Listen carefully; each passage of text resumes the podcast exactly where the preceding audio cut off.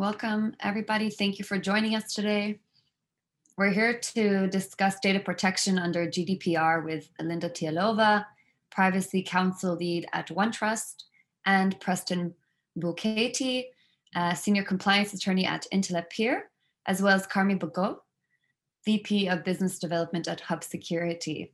Uh, we'll start our webinar today with a brief introduction to our speakers, and then I'll hand over the stage to Carmi um, to say a few words. At the end, we'll hold a short Q&A to wrap everything up. I'm joined now by Linda Thielová. Thank you so much, Shterny, and thank you so much uh, for having me. Uh, so, my name is Linda. I'm a privacy counsel lead with a software company which is called OneTrust. What we do is that we help businesses operationalize and manage privacy, security, and uh, compliance risks. So, a lot of things that hopefully put together help the business build uh, sort of ethics and trust type of relationship with everyone involved. And my role with the company is that I'm responsible for privacy compliance internally, but more importantly, my team is also helping to build the content into the software platform, like templates and guidance to help businesses comply with the GDPR and the privacy side of things, but also other things like security and risks tracking. But yeah, so this is me, I guess, in a nutshell. Thank you so much for having me. Great. Welcome, Linda. We're happy that you could join us. And we're also joined by Preston Bukaty. Preston, do you want to give a quick introduction? Yeah, thank you, thank you. So, uh, yep, my name is Preston Bukaty. I am a compliance attorney for a company here in the states called IntelePeer, and we are uh, in the business of telecommunications, so SMS, text messaging, phone calls, phone routing. Uh, in fact, you know, when you dial into Zoom and call phone numbers, uh, there are companies like ours that route them all behind the scenes and make sure you dial into the right spot, and also trying to help with uh, a lot of the robocalls and spam that people get nowadays. Um, so, our, you know, as you can imagine, our business privacy is very important, not only in the transferring of information uh, across jurisdictions, but also that personal aspect of people's messages, their communications. Um, and so, it's it's a business to business. It's not quite as you know we're, we're not facebook but we are engaged in a lot of personal data. And so this compliance stuff is is of the utmost importance. And we're trying to stay on top of the evolving regulations in this space. So i'm, I'm excited to talk more about this because i know i have a lot of thoughts. Great. Thank you preston. And we're, we're really happy that you could be here as well. Uh, carmi do you want to do a quick introduction? Yes uh, i'm not a lawyer. Sorry unlike the rest of the panelists. And I guess uh, data compliance is covered by regulations and standards, which I hope the, the esteemed colleagues on the panel will be able to deal with that. A hub tech, hub hub uh, security provides technology that helps people enforce and protect data protection.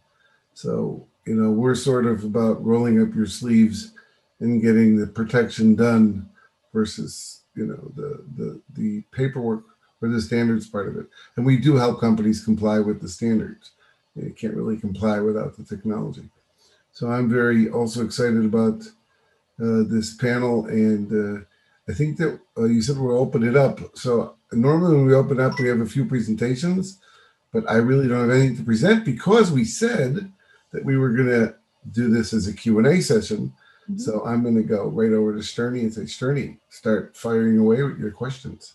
Great. Thank you, Carmi. So, yeah, we're going to have a bit of an open discussion today. I'll throw you guys some questions. Feel free to jump, jump in and uh, give your two cents. And we'll also leave some time at the end for Q&A. So if anyone in our audience has questions throughout the discussion, you can drop them in the Q&A. Um, we'll try to answer them maybe as we go, but we'll mostly get to uh, some of them at the end as well. So don't be shy and um, feel free to engage. Um, so I guess I'll just start with our first question uh, that I wanted to, to, to ask you guys, which is what are some of the newer privacy laws out there globally, and how are they different from the current GDPR laws that exist? Right. Shall I maybe start, and then I think I'm sure Preston will have a lot to say about that as well. So I guess from like a point of view, very, very broad point of view, the privacy laws are right now quite a big topic pretty much globally. I think what GDPR has started was this sort of massive privacy wave where we are suddenly seeing most of the states respond in one way or another by either upping their levels of privacy laws or even like going out to actually embrace a comprehensive privacy law. So the example of state that just like turned around and came up with a privacy law would be California, the CCPA, and also in the future, the CPRA are really interesting take on privacy because they're slightly different from the GDPR, actually quite different from the GDPR in a few concepts. So uh, California in specifics, I think one, if I were to highlight one thing that is really different as opposed to the GDPR, it would be the idea that you actually have a certain value almost monetary value which is assigned to your personal data. And you actually have the ability to sort of enforce that value as an individual. And so you have the right to uh, opt out of reselling of your personal data. So if you give your personal data to some business and they then go on to resell it to other businesses for marketing purposes and whatnot you actually have the way to say no to it. And optionally you can actually say yes i want my data resold and it is sort of expected that there's going to be some sort of tit for tat some sort of um, payback from the company in terms of maybe offering you like a premium type of service if you say yes to the sharing of your data and you basically getting something back in return for your personal data sharing. So i found that concept really interesting something we're not really seeing with the gdpr but uh, obviously there are plethora of privacy laws out there that are just popping up. And most of them, I would say, are sort of built around the blueprint of the GDPR. So particularly let's say in brazil the new lgpd law is very much like the gdpr but maybe like compressed into instead of like 300 pages you're looking at 60 pages. But definitely a lot of inspiration around uh, the world from the gdpr which i think is good in a way because it doesn't put you in a spot where you have to do things completely different based on which jurisdiction you're based in. But there's always going to be those nuances and the changes between one state to another and the way they interpret these things like the way they interpret specific rights. So i think that's where devil lies really in the detail with these global privacy laws. But I'll be really curious to hear Preston and maybe his take on some interesting, significant privacy laws out there. So Linda's right. I, I, have a lot of thoughts, and I would agree a lot with what she said. I, I think what's been interesting here in the states is, um, and not to make it too political, but since our recent change of administration. I think there is more of an opportunity for lawmakers to pursue regulation in this space. Um, you know, the previous administration claimed to be a little more business friendly, whereas I think uh, this one would be more in favor of consumer protection. And that's really where the U.S. has come from this topic. Um, you know, this the CCPA is is mirrored off the GDPR. I think there's even a lot of language that has been lifted straight out. And the CCPA is serving here as sort of like the groundwork for what other states are doing because you know hey if it works in one state and nobody complains too much and then maybe it will work elsewhere. Uh, but to that end obviously here in the states we've got all different cultures and peoples. So um, new states are coming out with laws. I was reading this morning there's something like 20 us states that have proposed legislation in this space. I know that virginia recently passed one that is similar to the ccpa uh, one of the, the big differences is that it would allow people to opt out of targeted advertising uh, specifically, it says targeted advertising. So I know that's throwing my marketing department for a loop. Um, and, and, then the other interesting one I've seen, right? There's other states. I was reading this morning about Florida and Washington and Texas, but there's one that's going through in Oklahoma.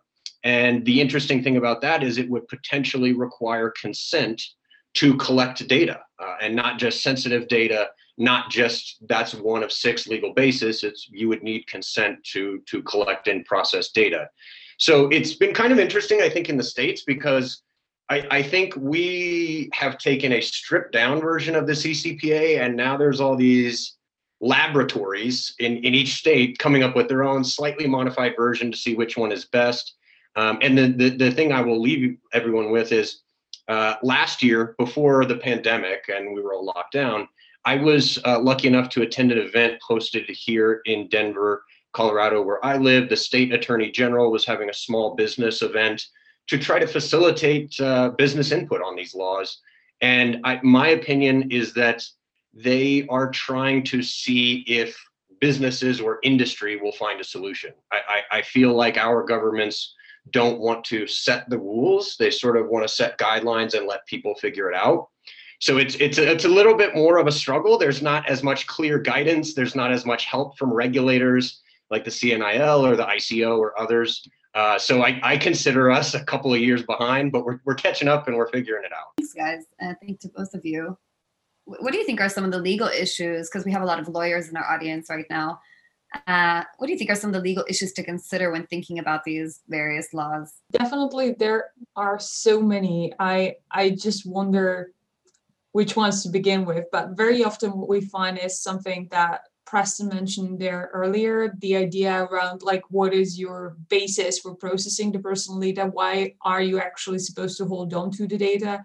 As Preston mentioned, sometimes it would be like the states and the laws almost fixating on the idea that you always have to have a consent from the individual for for basically handling their data in one way or another which is not always that convenient sometimes it will be just the idea that you need to give them some information about the processing but the fact that you need it either to i don't know sell them something or to fulfill your own obligation in one way or another would be enough. So there would be the difference in like the legislation's perception of how you're supposed to actually handle the data why that is. Also um, i think some of the key issues uh, around it would be the idea that we still have some sort of unclear or divided view between the US and the rest of the world almost around what is sensitive data. So for the US, it, it would very often be the data that is involved in identity theft. So the data that allows you to basically steal someone's identity, their uh, your I don't know, passport number, social security, and so on. Whereas uh, the European perception of sensitive data or special categories of data, as is the new term under the GDPR, would be uh, the situation where it would be the data which really could harm you even emotionally or as a person as an individual if stolen. So it could be your um, sexual orientation or information about your medical state.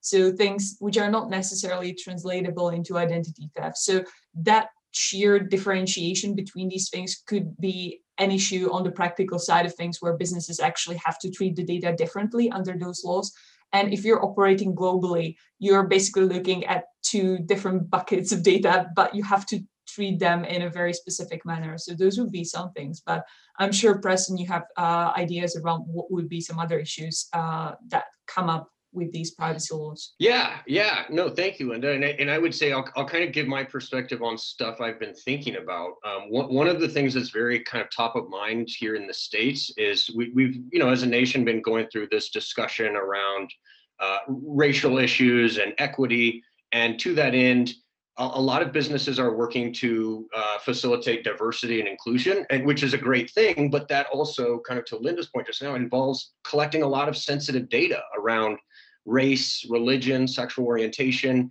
Uh, and, it, and it's been very interesting to see a global business try to approach this. Uh, you know, may, maybe a human issue, but as you can imagine, these topics are very culturally dependent. And so when I'm asking employees in Germany to give me their religion, they're not very excited to do that, right? Um, and then on the flip side, you know, there's all those. So, so that's been an interesting thing to work through, and I think that drives me towards this this development in U.S. law where I am seeing states start to carve out, uh, much like the GDPR, a difference between sensitive or, or critical data and then the more normal stuff. And my impression is that US law so far is going down this route of, you know, hey, if you're processing data for normal stuff, uh, you know, for example, employee administration, um, that that is not really what we're worried about. And so you see exemptions like that appear in laws like the CCPA, where it says it's explicitly not directed at uh, employees or business to business relationships. It's really more business to consumer. Uh, you're seeing laws like the New York Shield Act say, hey, there is a set of rules that apply to personal data, and there is a separate, more stringent set of rules that apply to sensitive data. Uh, and, and, the thing that's interesting is where is that line, right? Uh, some people think geolocation is not sensitive. would you let me follow you around all day, every day for a week? So you know, it, it, there's we're seeing different uh, states approach that differently. Like I think I was reading this morning that Texas, uh, their their proposed legislation would would maybe uh, require consent in order to collect geolocation, whereas that is not an issue in California. And, and then the last thing that's top of mind, uh, you know, dragging over from last summer, is the Schrems issue and international transfers. Um, I, I'm curious to see where this conversation goes because, uh, again, with our change in administration, I think we will have better international relations, or at least that's the hope. Um, and whereas under the previous administration, I don't know if that was going to happen. So it, it's this it's it's this approach from my perspective of hey, different countries are recognizing the economic, military, business they're recognizing the value of their data and they're saying, hey, we can't just send this all over the world. We need to protect it, secure it, know where it goes. And so my question is, how do we do that as, as a global society? Do we all agree to the same rules, uh, which is complicated and difficult, or do we have separate internets, right? If you're in China, do you not have access to the same websites that you would in Czechoslovakia, right, or Connecticut? So those are all things that I, I know we've been thinking about. It's just this managing of how do you deal with the, all these different laws at the local level with a broader compliance paradigm? Because at the end of the day, we all use the internet and we often all use it quite similarly. So, you know, like I was telling people, a good password is a good password. Doesn't matter what language it's in. So we're all trying to find out what is good privacy and what data is worth protecting and, and what data can and should be shared. Definitely. And I want to get Carmi's input on uh, security aspect of all this. But before before we jump to him, I wanted to to ask you guys, how has the GDPR set the tone for international privacy law? And are and we can see maybe other other countries are copying it, but in what ways? Right. Maybe let me just sort of answer that by piggybacking on what uh, Preston has said around the data transfers, because I found that really interesting. I think what the GDPR has really set the tone for is the idea around we are not going to let just every state get the data outside the EU. We need to set some sort of boundaries around what can and cannot be done in terms of uh, taking the data for the state's surveillance purposes. So every time we sort of transfer the data outside this sort of implicitly safe zone of the EU slash EEA area or uh, basically that sort of internal market, we need to make sure that the data has some sort of excuse me some sort of protection. And i think what is really interesting with this is that the gdpr literally set the tone around what is the level of protection and they almost like created started creating this club of adequate countries where you can transfer the data and have it flow very very freely uh, without any additional safeguards. And that's they used to be also the us under the privacy shields to an extent. So now that one is away and it seems like what the eu has built is almost this idea of a political race to set your tone for what is supposed to be safe country what you can or cannot do with the personal data how your surveillance is allowed to access the data or not. So i think what we might be seeing down the line except for just the copycat content of the privacy laws is also the political element of it where the states might start to build their own islands or clubs of fellow states where the data would be flowing freely. So it's not the idea that we would have a situation where the data being completely localized in one state, but I'm kind of thinking personally that we might see the idea of a few legal regimes, like with the clubs of states sort of being surrounded uh, globally. So that's that's what I see the GDPR really bringing to the table, maybe on the more, I don't know, geopolitical perspective i think. I think for me i i, I see a lot of the um, controller processor distinction right? Like to me the, the gdpr has sort of outlined the contractual relationship between companies.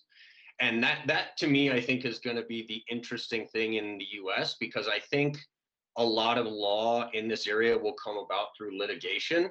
And ultimately that will be you know hey party a had a data breach party b is in front of the regulators who's got to pay the bill and that will come down to contracts and dpas so similarly right like you think of the eu model contract clauses uh, that that's another thing that to me has really solidified this relationship of who is importing data, who is exporting, and what are the primary responsibilities, right? Um, again, California's law, Virginia's new law, they're all following in that model in the sense of one party is a data controller. It's the party that determines the purposes and means of processing.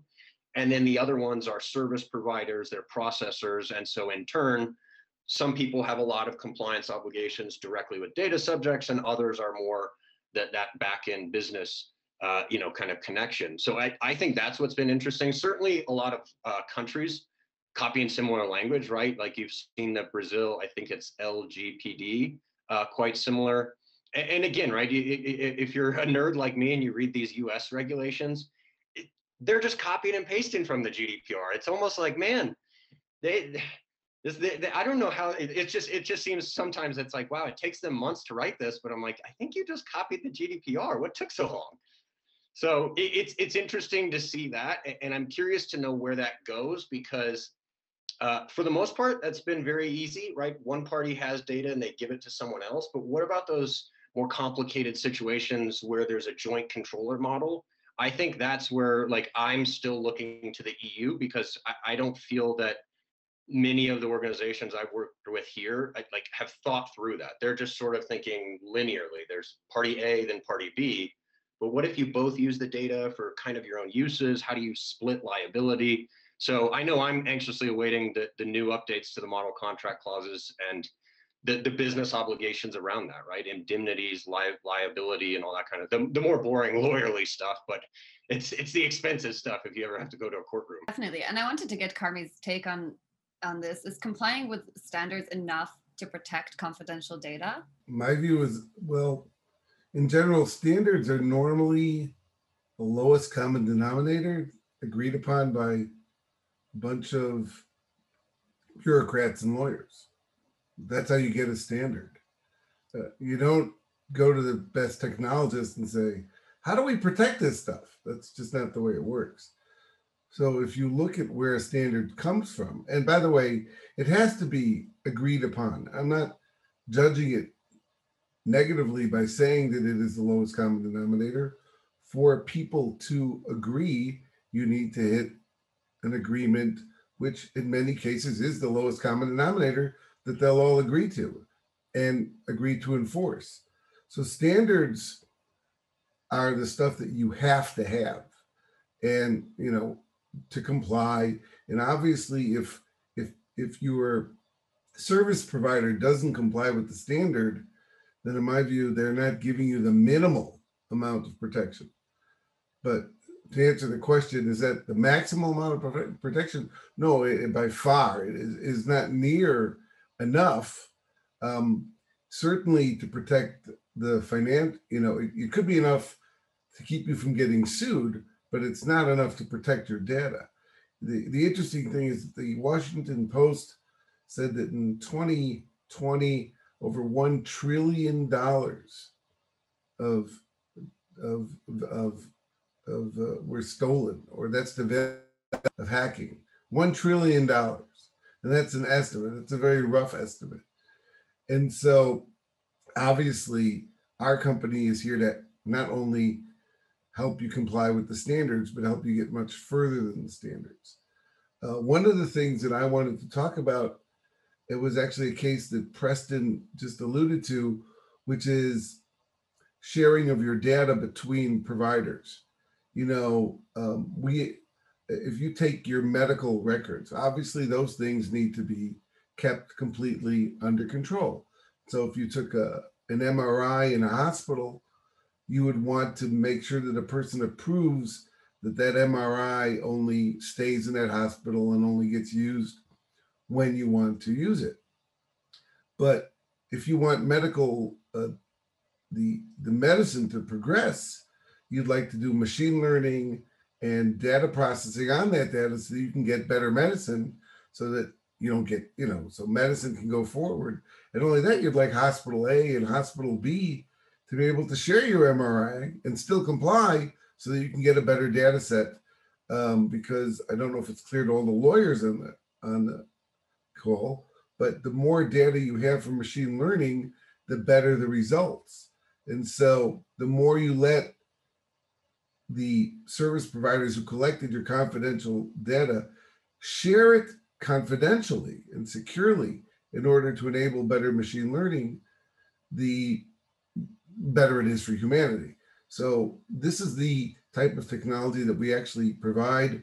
We provide technology that lets um, companies or hospitals stay HIPAA compliant and yet share their data to enable better machine learning. This is the type of areas that we go into. So, you know, so back to the beginning, the standards enough? No, you have to comply with standards. And our job is to help you comply with standards and to stop standards from inhibiting advancements in data processing where they could be useful. I want to piggyback off of uh, what you guys, uh, the last point that uh, you guys were just uh, discussing um, regarding uh, business approach to data sharing and also regarding the differences um, within different jurisdictions.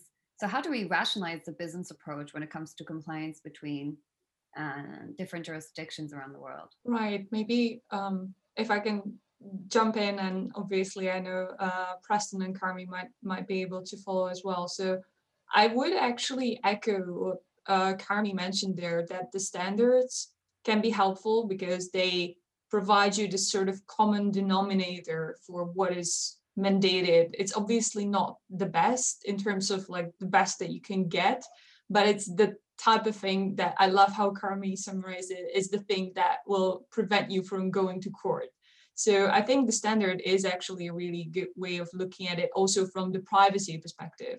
So there are actually uh, some standards already out there which build on the privacy common denominator across the jurisdictions. So one of them would be ISO 27701, which is the extension to the security operations one to the 27001. So for that one, I think it's actually a really good one to sort of start with because it is tailored to be closely aligned to the GDPR. And it is looking at uh, your compliance and operations through the lens of security, but it's adding that privacy layer to it. So you can sort of start with it as your sort of global standard, and then you can sort of stack it up against the jurisdictions and the laws where you're operating, and you're just going to be sort of focusing on the odd things which don't really align. So it's not going to be a situation where you have to start building your privacy program from the ground up every jurisdiction that you go in. But let's say for Brazil, as Preston mentioned, it is a carbon copy of uh, the GDPR. Same thing for CCPA. There are many commonalities with the GDPR and also by extension with the standard, uh, the privacy standard. So this way, I would say being able to capture what is common versus what is different, being able to track that and uh, potentially if you translate it into that sort of risk uh, language, assign risks, assign risk mitigation plans, assign people who are responsible for mitigating these things, and and tracking those risks over time.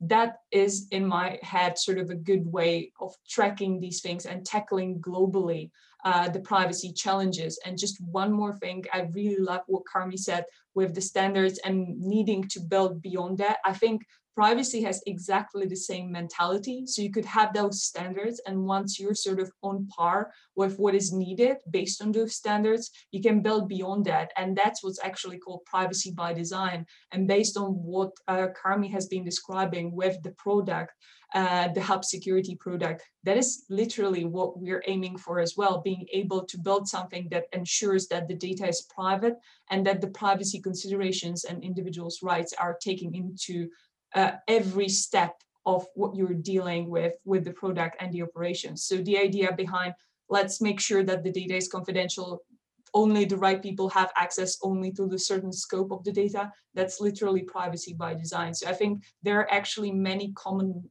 commonalities between security and privacy there as well that you can build on as well. My my comment is you know uh, before covid we used to travel.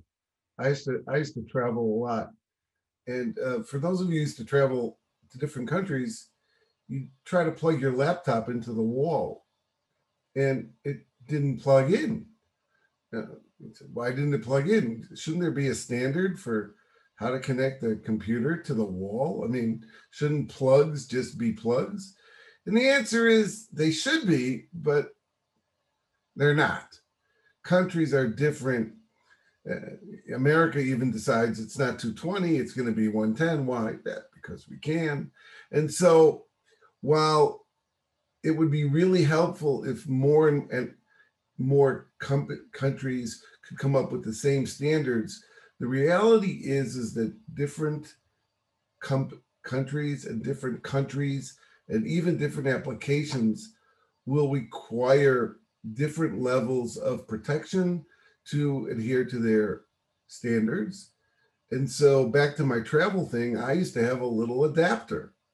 I used to take out my little box, you know, unzip something, and then use an adapter to plug my uh, European coming from Israel power cord into the wall and everywhere in the world that worked pretty good. In England, it was this huge plug. My God, I have no idea why why they're so big. But anyway, but it used to work. And the key word there is not that the British plug is big. The key word is an adapter. And in hub security, we've actually built um, a data control adapter. Um, in technology, you call these access rules or policy engines. And we have an engine that allows you to define the policy that which gives you access to your data. And we don't build it with a rigid policy because we realize that not everybody has the same policy, not everybody has the same rules, and not all data is equal. Certain data needs more protection than other data. Certain data, like Preston alluded to, might not be available like a German might not give you their religion. That was his example. And so you need all kinds of adapters.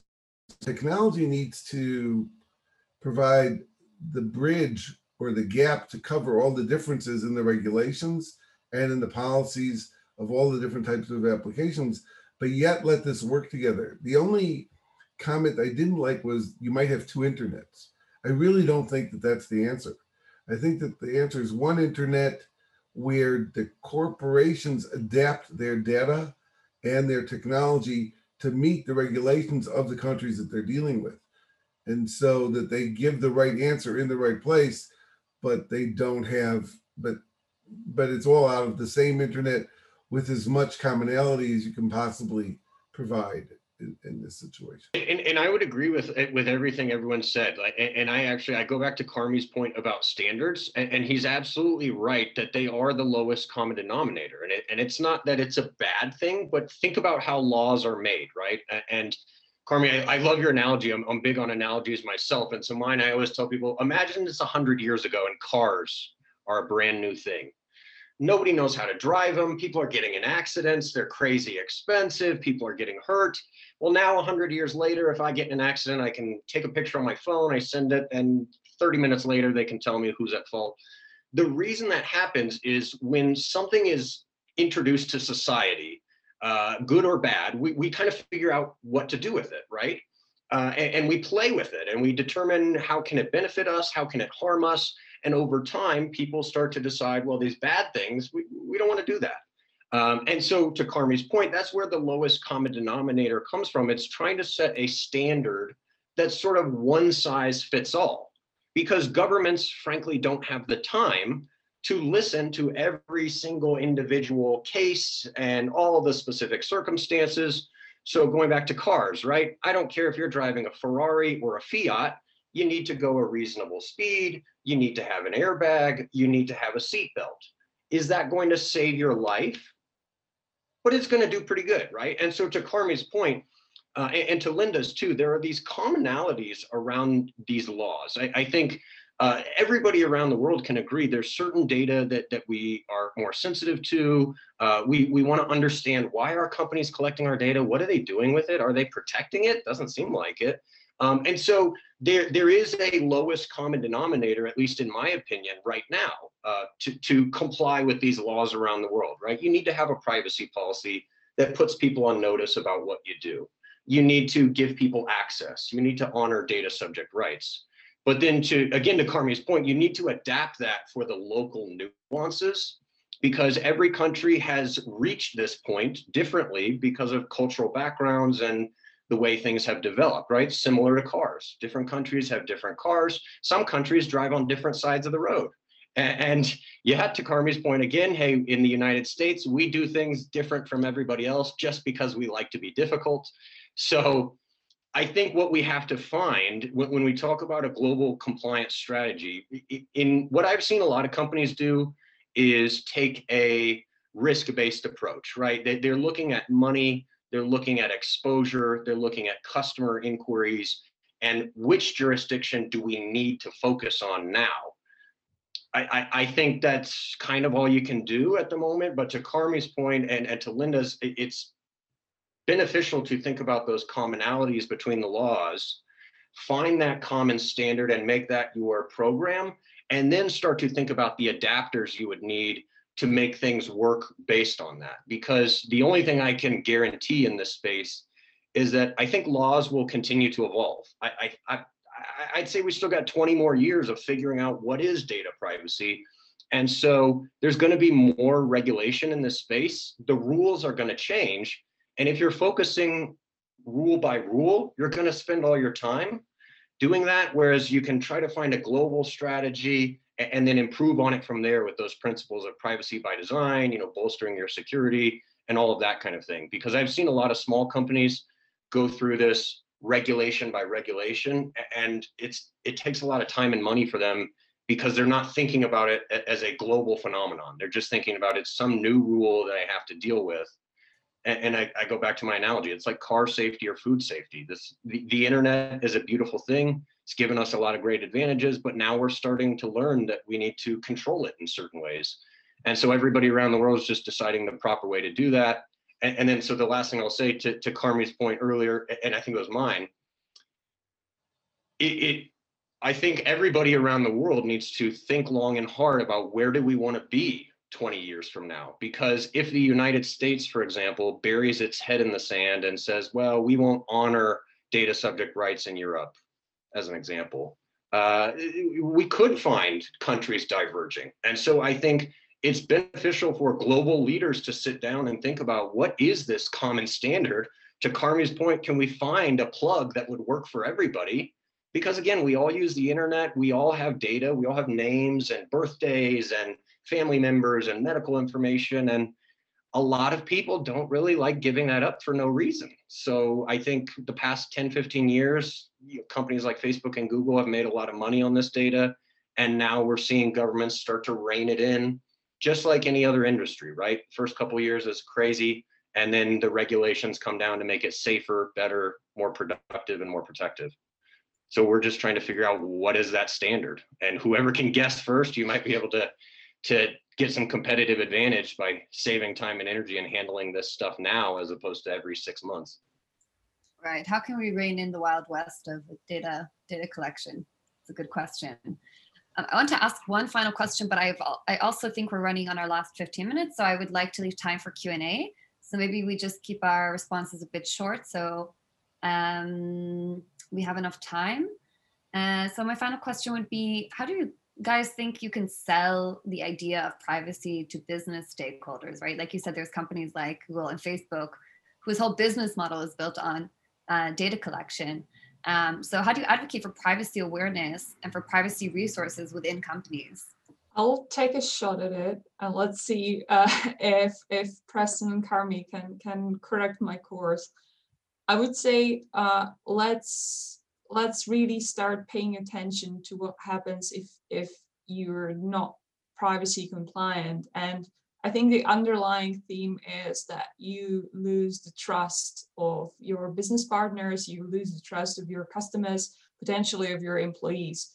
So I think if the businesses aim for success, they need to consider privacy. And obviously, I hate the argument of fear mongering and saying, oh, you're going to get fined because it might not necessarily happen, but it might, what might literally happen is the fact that you mess up because you were not paying attention to privacy. Very similar to, I think, potential issues when you don't pay attention to security. Very, very similar, uh, I think, line of thought there. So I would almost argue that to make the case for privacy, let, let's really pay attention to how we make the case for cyber and how we make the case for boosting our, uh, I would say, posture from a security perspective. And I think very, very similar arguments could be made for privacy without necessarily just the fear mongering with the fines. But yes, the fines do happen under the GDPR. They are large. I, I, I don't want to understate it, but yeah, that would be that would be my argument. I, I think it's progress for humans. Um, Gmail, when it came out, was really cool. It was free.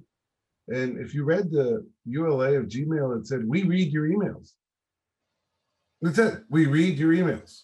Google didn't hide it. They said they we read them, and everybody has a Gmail account. Okay, human beings at that time said, "Email's free. It works. No limit. Oh, who cares if they read my emails? Let's just go." You fast forward to about two months ago. Facebook said, We're going to change the way we deal with your WhatsApp data. And the amount of users on Signal went up by like 200 million. Okay. So I think that the best way for businesses to enforce privacy is along with their other security is because it's going to be good for business. Okay.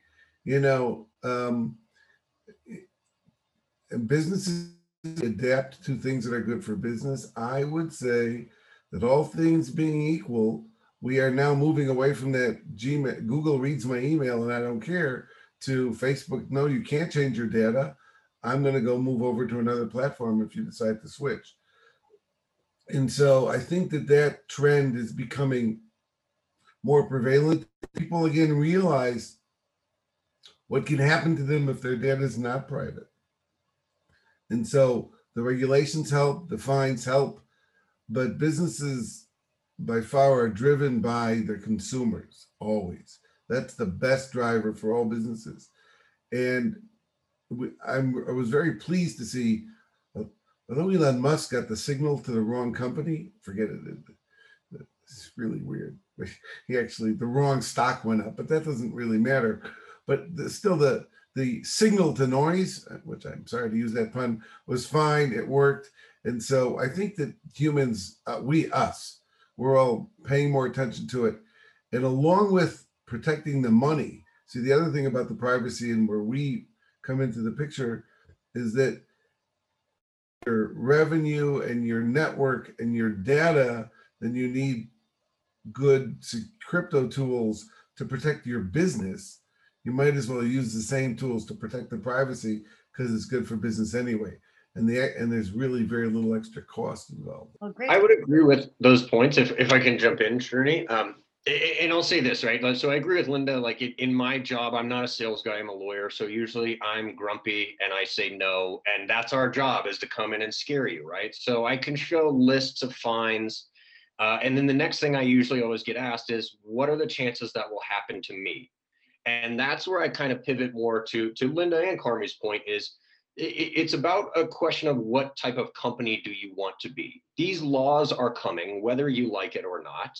And so you can either spend time and money chasing after the fact, uh, rolling the dice that you'll never have a data breach, never get caught, never have to go tell your customers, never have to tell a regulator, or you can just try to do the right thing. And that's what I always tell people. It's like, hey, uh, there's a chance we might not get caught it might be pretty high, but it's not the right thing to do. And how would you feel if we did get caught? And to Carmi's point, especially, I, I think that's where I drive this argument home, especially in the States. I find when the GDPR first came out, uh, a lot of organizations here were very much like, hey, what are they going to do if I violate the law?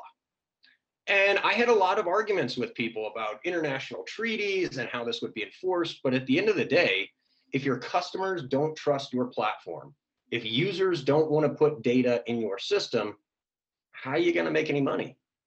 And that's the other thing too. I tried to tell business leaders is, hey, think about this data as a as an asset in the financial sense. It's valuable to us.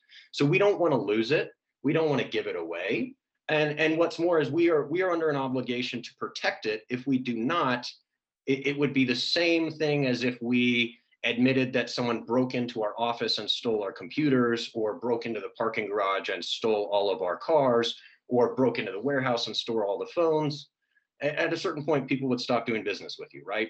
And I, I think presumably everybody on the call has seen some of that start to creep up, right? Apple is big in in in driving home how privacy is a differentiating factor for them, right? You could get a Google phone if you want, or you know use Apple, and they're ne- they're never going to look at your data. So so that's what I, I to, to Carmi's point. I think people can use this as a selling point, a brand tool to build trust.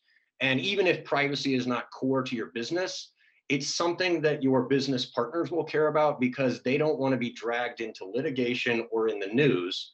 So it's ultimately about being a responsible company in the 21st century, to me, in my opinion. Right. And for many, the reputational risk is simply just not worth it. Um, but I'd like to, to quickly move on to Q&A because we don't have much time left. So thank, thank you both, Linda and Preston. And of course, thank you, Carmi. This was super fascinating and relevant discussion. And I'm glad that we got the time to cover it today. Um, I have some questions here from our attendees, and let's try to keep the responses to around two minutes each. But um, this is a question for Preston. How did last summer um, EU Court of Justice invalidation of the EU US Privacy Shield impact the regulatory burden for companies which need to transfer EU personal data to the US?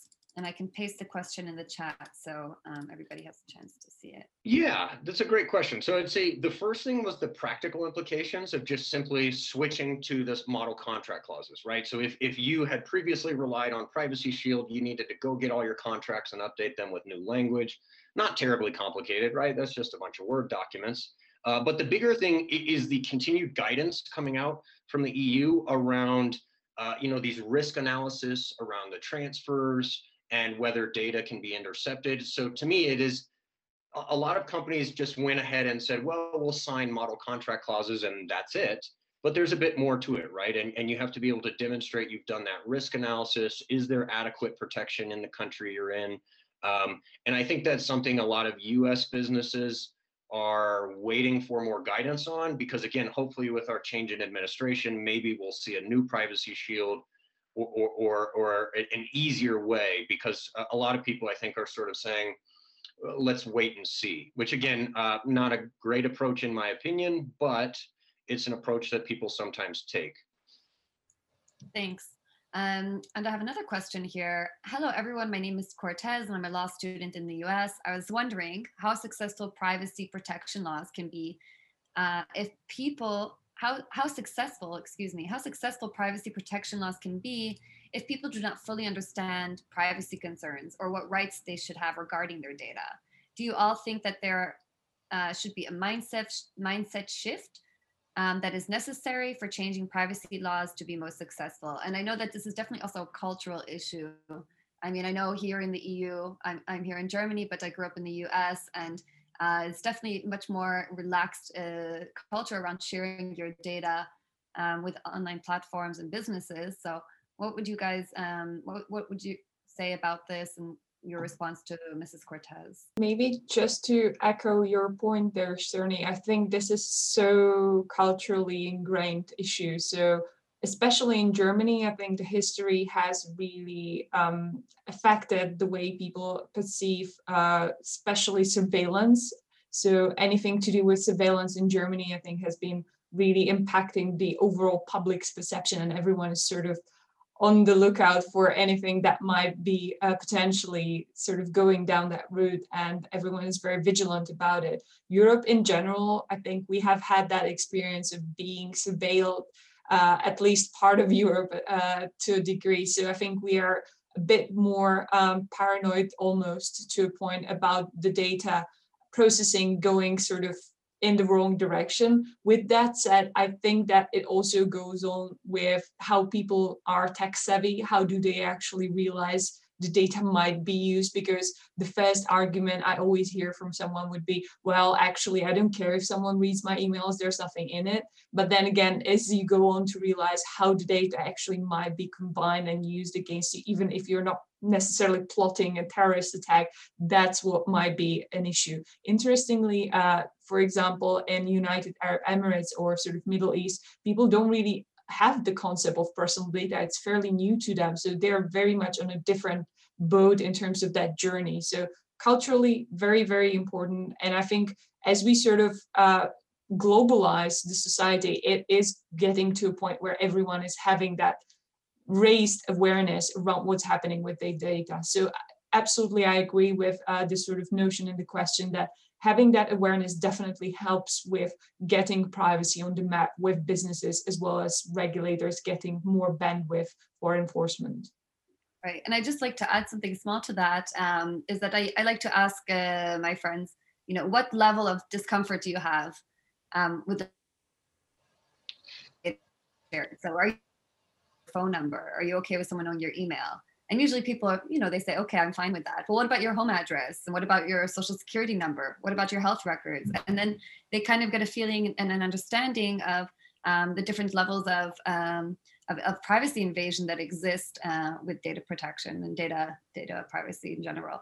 Um, Preston, did you want to add something? Yes, yeah, sure. So I, I love this question, and I would say I I think like I am I'm very radical in this opinion. I I, I think there there needs to be some kind of shift in the U.S. Um, to to Linda's point, it, it, and Shterny to yours as well. Like th- there is a cultural difference, and part of my suspicion is that here in the states. Um, you know we've we've got this concept of of personal liberty and and your your own individual and the best way I can describe this is, um, you know, sometimes there are court cases around cyberbullying. And historically, that has not succeeded in the United States because juries will basically say, well, hey, if you put naked pictures on the internet, that was your fault. Not that your boyfriend took it and sent it to the news. That wasn't, you know, but it was you shouldn't have done that. So there, there is this onus of if you put data on the internet, that's your choice, it's your fault.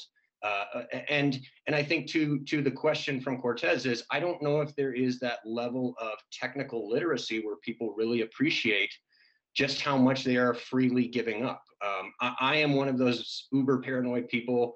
I'm the jerk in the grocery store that's like, why do you need my email? I've got cash, you've got food, let's do it. Um, and, and, I was hoping, you know, I, my brother has my brother is an IT person, and he was telling me it's just going to take one 15 year old kid to hack the president's email, and then this whole thing will change. Um, and so I, I think that's that's kind of you know as everyone was saying it, it, we for for whatever reason in the United States we just haven't appreciated the risk. Maybe it's just our historical experience or the cultural approach. But I would like to see more people be more careful of their data, how they use it, and what I always find is you know, I'm a geek on this. It, it, when you show people how easy it is to find that data, some people get freaked out.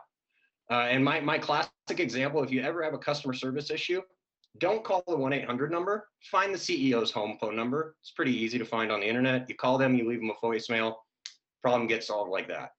And that's that's what's crazy to me. I'm like, you're the CEO of a multi-billion dollar company, and it took me 10 minutes to find your home address but it would have taken me two hours to talk to customer service. How like how wild is that? So I I, I don't know how Carmi or others feel, but I'm I'm very much I, am to the point now where I might have to start lining my walls with aluminum foil or something because I get scared about how much data is out there and all my passwords are hacked. And I'm just thankful I'm not very rich because my identity is not worth stealing. Right. I mean, as Carmi would say, it's not a matter of of um, of of, uh, of if; it's a matter of when. Um, yeah, I just going to say what Carmi was going to say. I guess because technology got us here, and technology can get us out. Um, you know, one of the I don't Preston advise you try to live in a Faraday cage. It's not going to work, and uh, so forget it. That, that's not it. The, thing I want to bring about privacy and technology is actually a story, and I'm going to tell from Israel. Is that we had some problems in the news where nursery school uh, children were being abused by the, the the staff, and so the parents immediately said, "Let's put cameras in all the nursery schools, so we can record because these are two year olds and they can't talk to us." Now, obviously, putting cameras on children with access to the internet is not really something that you want to do from a privacy point of view. That's like it's up to your you know number one no no of things you really shouldn't do. It's like put baby live 24 7 on, the internet. But on the other hand, the, the pain was they can't report it, and we have to get these criminals, and they can't talk, and and so technology solved the problem. They put the cameras, but they had stringent, secure controls on the access to the data, and therefore the parents got what they wanted. But we don't have live streaming cameras where everybody can see what's going on in nursery schools. And so I use this as an example where the content for sure, no matter what your culture, is something that you want to have controlled in this case. In fact, it's not a question of convincing you that these videos should be controlled. Almost anybody would agree that this is material that needs to be controlled. But on the other hand, certain as technology goes forward, we want to use it to give us more value. We don't want to have stigmatized children being beat up by their caregiver in their nursery school. And if we can stop it with technology, we're going to do that. And so that's where companies like us and many others commit to sort of bridge the gap between keeping your privacy private, but allowing technology to advance to um, do and help our lives be, become better. Okay. You know, whether it's cameras in almost every place. I think London, downtown London, you're totally under camera surveillance all the time. Um, but the access to these cameras seems to be controlled enough so that it the pain is worth the gain. Uh, if it gets hacked, you know, that there's there's issues like that. So I think that's where we we we need to keep being vil, uh, keep our vil, vigilant about making sure people realize their privacy, making sure people know that it's their data, and it, and offering them the ability to control access to their data so that um, it doesn't get exposed to the wrong people. Yeah, it's definitely a whole nother discussion if the pain is worth the gain for um, yeah, for monitoring people in public spaces. Um, but uh, I think we have to wrap up here. And thank you everyone for joining us today. And thank you to our speakers, Linda and Preston. Thank you, Carmi. And we hope that you're all staying safe and healthy at home. And we look forward to hosting many more webinars like these. So uh, to get in touch also with today's speakers, by the way, feel free to reach out to them directly. I'm sure they'll be happy to answer any of your questions. All of today's attendees will be receiving an email in the coming days with the contact information for each of our panelists. So don't be afraid to reach out, drop them a line. Um, if you have any questions on, uh, further questions on any of today's topics. And stay up to date on Hub Security's upcoming webinars. You can follow us on LinkedIn. We're also on Twitter. And you can also check out our weekly medium on our weekly digest on Medium. Um, thank you everybody again for joining us and thank you to our speakers. Thank you. course, Thank you so much, Learning. Bye. Thank you for having us.